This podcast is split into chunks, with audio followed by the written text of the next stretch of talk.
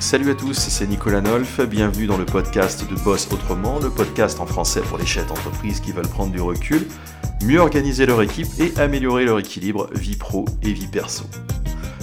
Aujourd'hui, on va parler du pire poison pour le chef d'entreprise. Rien de moins que ça. C'est pas l'administration, c'est pas la concurrence déloyale et c'est pas non plus l'URSSAF. Le pire poison du chef d'entreprise dont on va parler aujourd'hui, c'est le micromanagement. Quand on dit micromanagement, il y a micro dedans, ça évoque quelque chose de tout petit. Mais en fait, c'est un énorme sujet. C'est un sujet qui est tellement énorme qu'on va y consacrer plusieurs épisodes dans ce podcast. Parce que c'est pour moi euh, peut-être le plus gros obstacle à la progression euh, d'une entreprise, et notamment d'une petite entreprise. Tu en as sûrement déjà entendu parler du micromanagement, tu y as peut-être euh, assisté dans ton entreprise ou ailleurs, tu l'as peut-être déjà vécu en tant que salarié dans une autre vie professionnelle. tu l'as peut-être pratiqué aussi ce micromanagement, ou pire, et c'est là qu'on va en venir, peut-être que tu le pratiques en ce moment même et peut-être même sans toujours t'en rendre compte, et donc bah, forcément euh, sans le vouloir. Alors tu fais tes premiers recrutements parce que tu éprouves le besoin de structurer ta boîte et parce que tu n'arrives plus à tout faire. Mais le micromanagement va te laisser euh, lentement mais sûrement sur le carreau. Il va t'épuiser, il va tuer ta productivité, ta créativité, ta hauteur sur les choses. Il va aussi tuer euh, celle de tes salariés, poste par poste, et le micromanagement va ravager ton équipe. Parce qu'il va faire la pire des choses. Il fera fuir toutes les personnes valables dans ton équipe. Et il va transformer celles qui n'auront pas fui euh, en tocards absolus.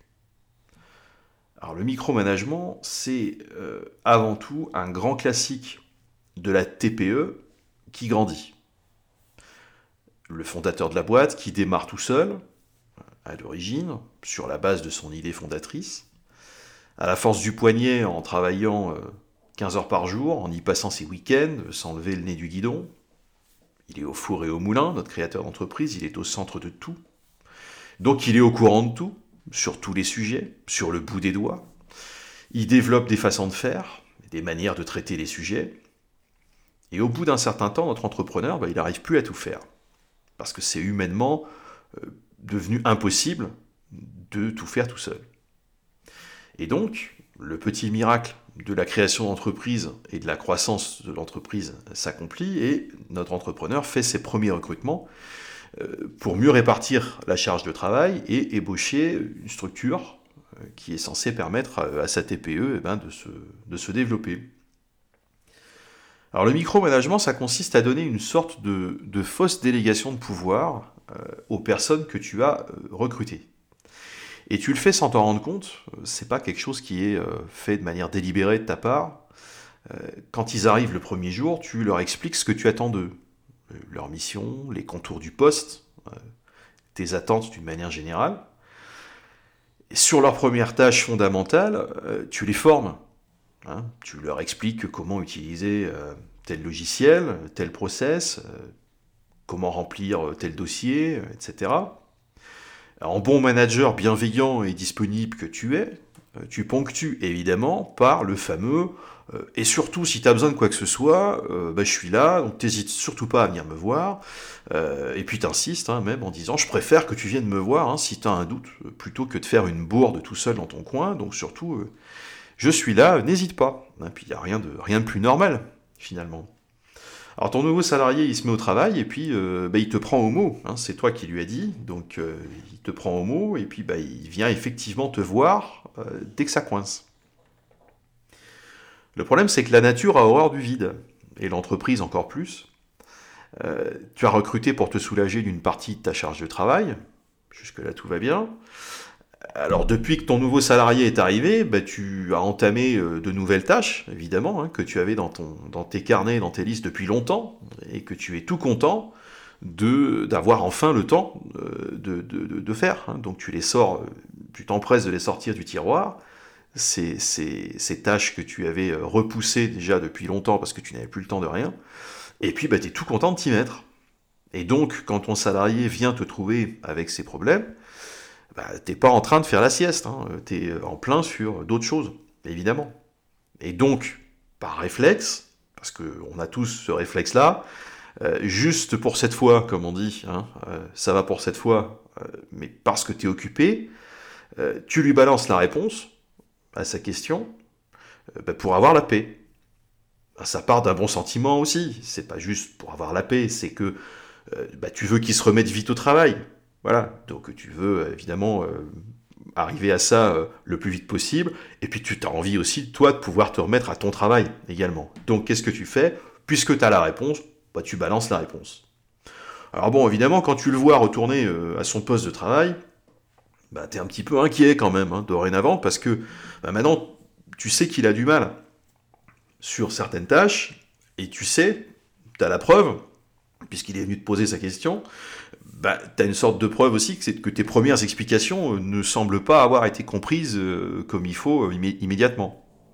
Alors tu as une petite part de doute permanent qui commence à, poindre euh, sournoisement sur sa capacité à vraiment faire le travail comme il faut. Hein, puisque il t'a déjà donné les preuves que bah, ça pouvait coincer, donc tu as, un petit doute qui commence à arriver.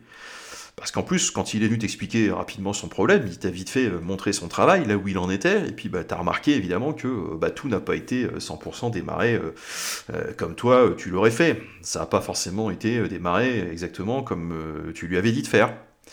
Alors ça t'inquiète, évidemment, mais bon, bah, tu te dis qu'au pire, bah, tu peux toujours lui balancer la réponse, hein, et puis tu peux voir ça plus tard. Dans l'immédiat, bah ouais, bah, quand il a besoin, si tu es occupé, tu lui réponds comme ça à la volée. Et puis, euh, bon, tu te fais une petite note quand même, un de ces quatre, de revoir, euh, de revoir les trucs, certains trucs avec lui, euh, pour essayer de remettre de l'ordre là-dedans. Malheureusement, c'est là que le processus de micromanagement va s'enclencher. Parce qu'en fait, de plus en plus pris par le temps, inquiet à l'idée que le boulot ne soit pas fait correctement, bah, quand il va continuer à venir te voir avec ses problèmes, tu vas continuer à lui fournir la réponse plutôt que la méthode. Puis c'est facile pour toi en plus, parce que tu as, encore tout en tête de l'époque où tu faisais ça toi-même. Donc, euh, bon, ça, ça, te prend, euh, ça te prend pas longtemps. Hein. donc, tu, tu rentres comme ça, progressivement, dans cette habitude.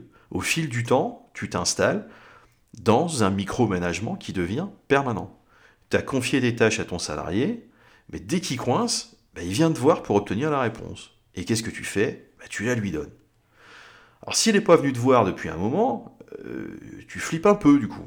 Hein, puisque tu as maintenant l'habitude qu'ils viennent te voir. Donc, si jamais il vient pas te voir pendant un certain temps, bah, tu commences à flipper un petit peu, à te demander ce qui se passe. Donc, le soir, quand tout le monde est parti, qu'est-ce que tu fais? Bah, Tu reprends quelques dossiers qui sont sur le bureau de ton salarié euh, pour y remettre le nez.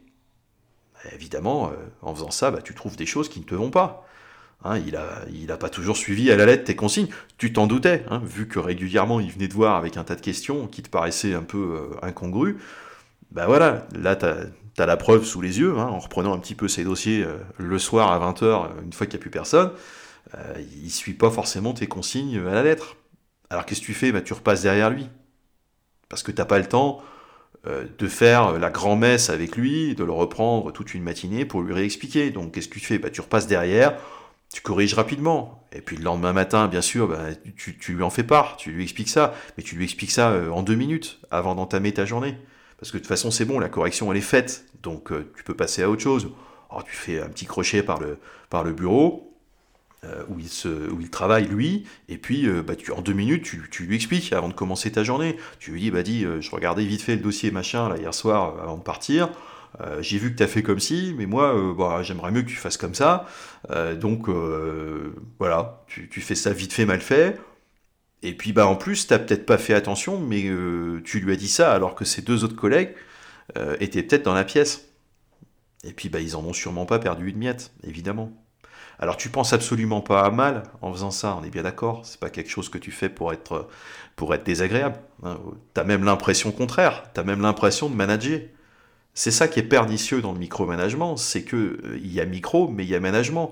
C'est-à-dire que tu as même l'impression de manager quand tu fais ça, puisque tu tu encadres, tu corriges, euh, et quelque part, euh, tu enseignes, ou en tout cas tu as l'impression d'enseigner, et tu transmets une façon de faire. Donc tu as l'impression d'être là pour ton salarié, et d'assumer ton rôle de, boss. Et c'est du management, quoi. Hein. Donc, quelque part, tu es persuadé d'être dans ton rôle. En fait, il s'agit plutôt de micromanagement. Et voilà ce qui va se passer. Et ce qui va se passer, ça tient en 10 points. Le premier point, c'est que tu vas t'épuiser. Tu es en train de faire ton propre travail, toutes ces missions fondamentales pour le développement de ta boîte, mais tu continues à faire encore 50 à 70% du travail opérationnel que tu étais censé déléguer à ton salarié, hein, puisque tu repasses derrière lui sur certains dossiers, tu relis, tu corriges, tu passes du temps à lui en faire la remarque. Donc si tu fais ça avec lui et avec tes deux ou trois nouveaux salariés, ben, te voilà assez rapidement avec une charge de travail euh, de 250%. Donc évidemment, tu vas pas tenir longtemps. Premier point. Le deuxième point, c'est que bah, tu pourras plus avancer sur tes propres dossiers. C'est la conséquence du premier point. Les interruptions par les salariés qui viennent te demander quoi faire, euh, ça va ruiner ta productivité sur tes propres tâches. C'est la voie royale pour ne jamais arriver à tenir un délai, par exemple. C'est sans arrêt interrompu.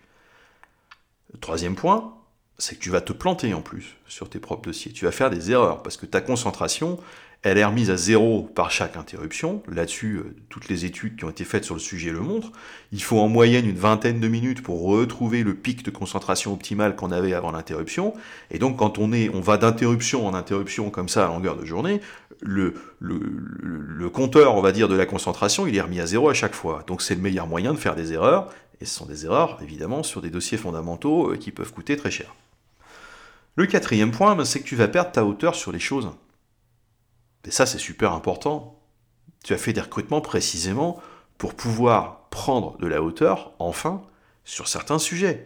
Donc à chaque interruption qui te ramène des sujets opérationnels sur ta table, te revoilà euh, cloué au sol, euh, les pieds par terre, les mains dans le cambouis, comme on dit. Alors, c'est noble le cambouis, hein. c'est le cœur du métier, c'est bien. Euh, mais ton entreprise, elle a aussi énormément besoin que son dirigeant euh, prenne de la hauteur.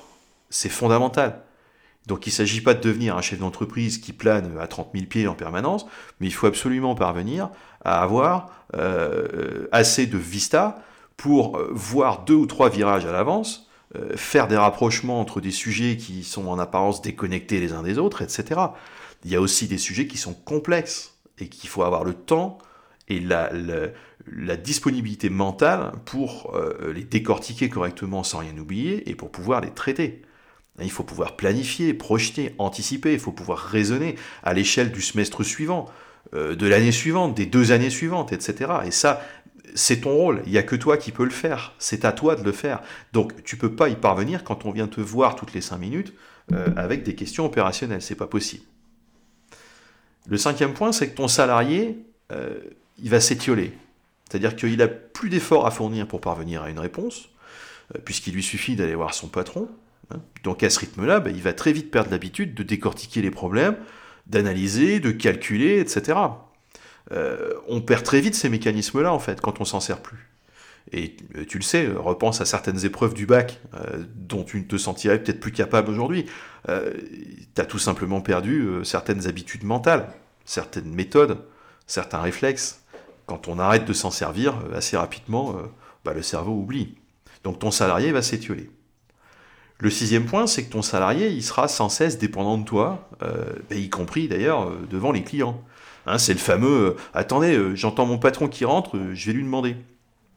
Alors, déjà, ça fait vraiment pas sérieux vis-à-vis de l'extérieur.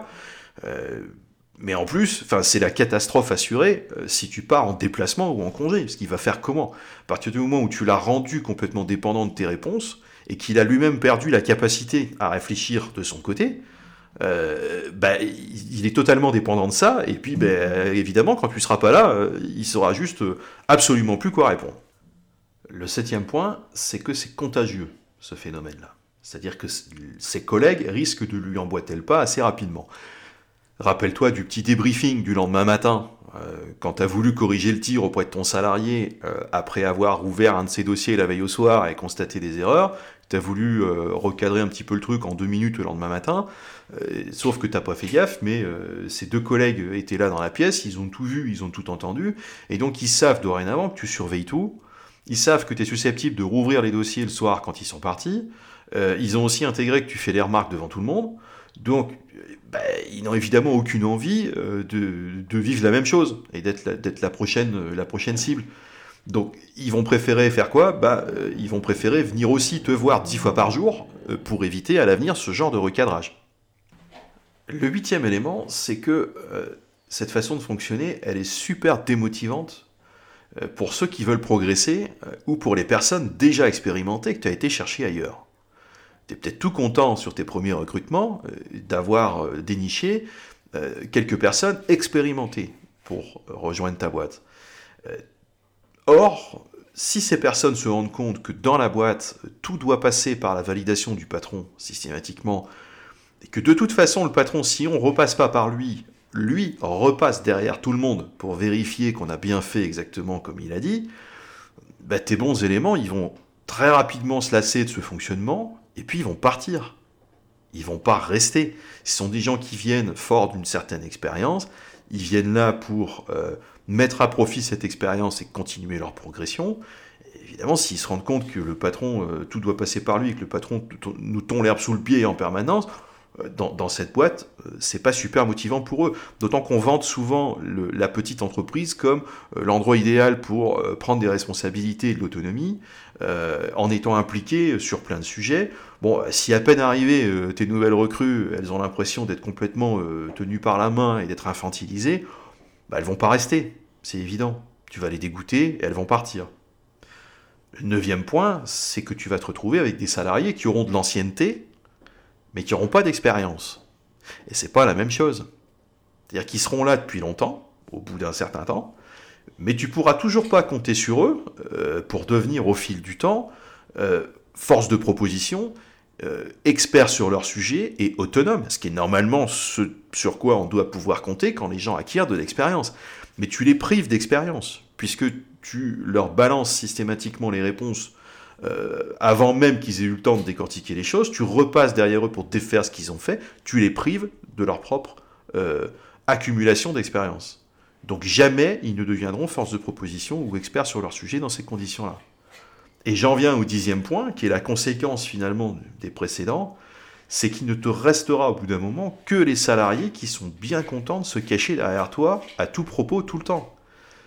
C'est-à-dire tu vas rester avec des gens euh, inaptes à donner un avis argumenté, inaptes à te contredire, inaptes à débattre, puisqu'ils auront perdu leur capacité d'analyse, et ils auront perdu, euh, ils n'auront en réalité jamais vraiment acquis, la culture de l'analyse, de l'argumentation et du débat. Et c'est comme ça que tu vas te retrouver à penser que tu n'as pas une bonne équipe, qui s'approprie pas les sujets, qui, euh, une équipe qui, fait preuve d'aucune autonomie. À l'occasion, écoute l'épisode 3 de notre podcast à ce sujet sur la notion de bonne équipe ou de mauvaise équipe, et, tu seras édifié sur ce point. Voilà ce qui t'attend, en gros, si tu te lances dans le micromanagement. La bonne nouvelle, euh, quand même, dans l'histoire, euh, il en faut une, c'est qu'on peut tout à fait éviter ça avec quelques principes simples. Euh, et on peut aussi en sortir si par malheur on est déjà un petit peu tombé dedans, un petit peu ou beaucoup tombé dedans. Il y a toujours moyen de s'en sortir. On va donc s'attaquer concrètement à ce problème-là dans les deux prochains épisodes de notre podcast, en s'appuyant sur notre méthode favorite, c'est-à-dire identifier les différentes causes profondes de ce comportement de micromanager pour mieux y remédier. Donc se demander quel est le mécanisme au fond Pourquoi profondément est-ce que on peut avoir cette tendance euh, à partir vers le micro-management Comprendre ces causes profondes, c'est la première étape indispensable pour pouvoir régler le problème. Voilà, bah écoute, euh, comme d'habitude, rappelle-toi que si c'était facile, eh ben, tout le monde le ferait.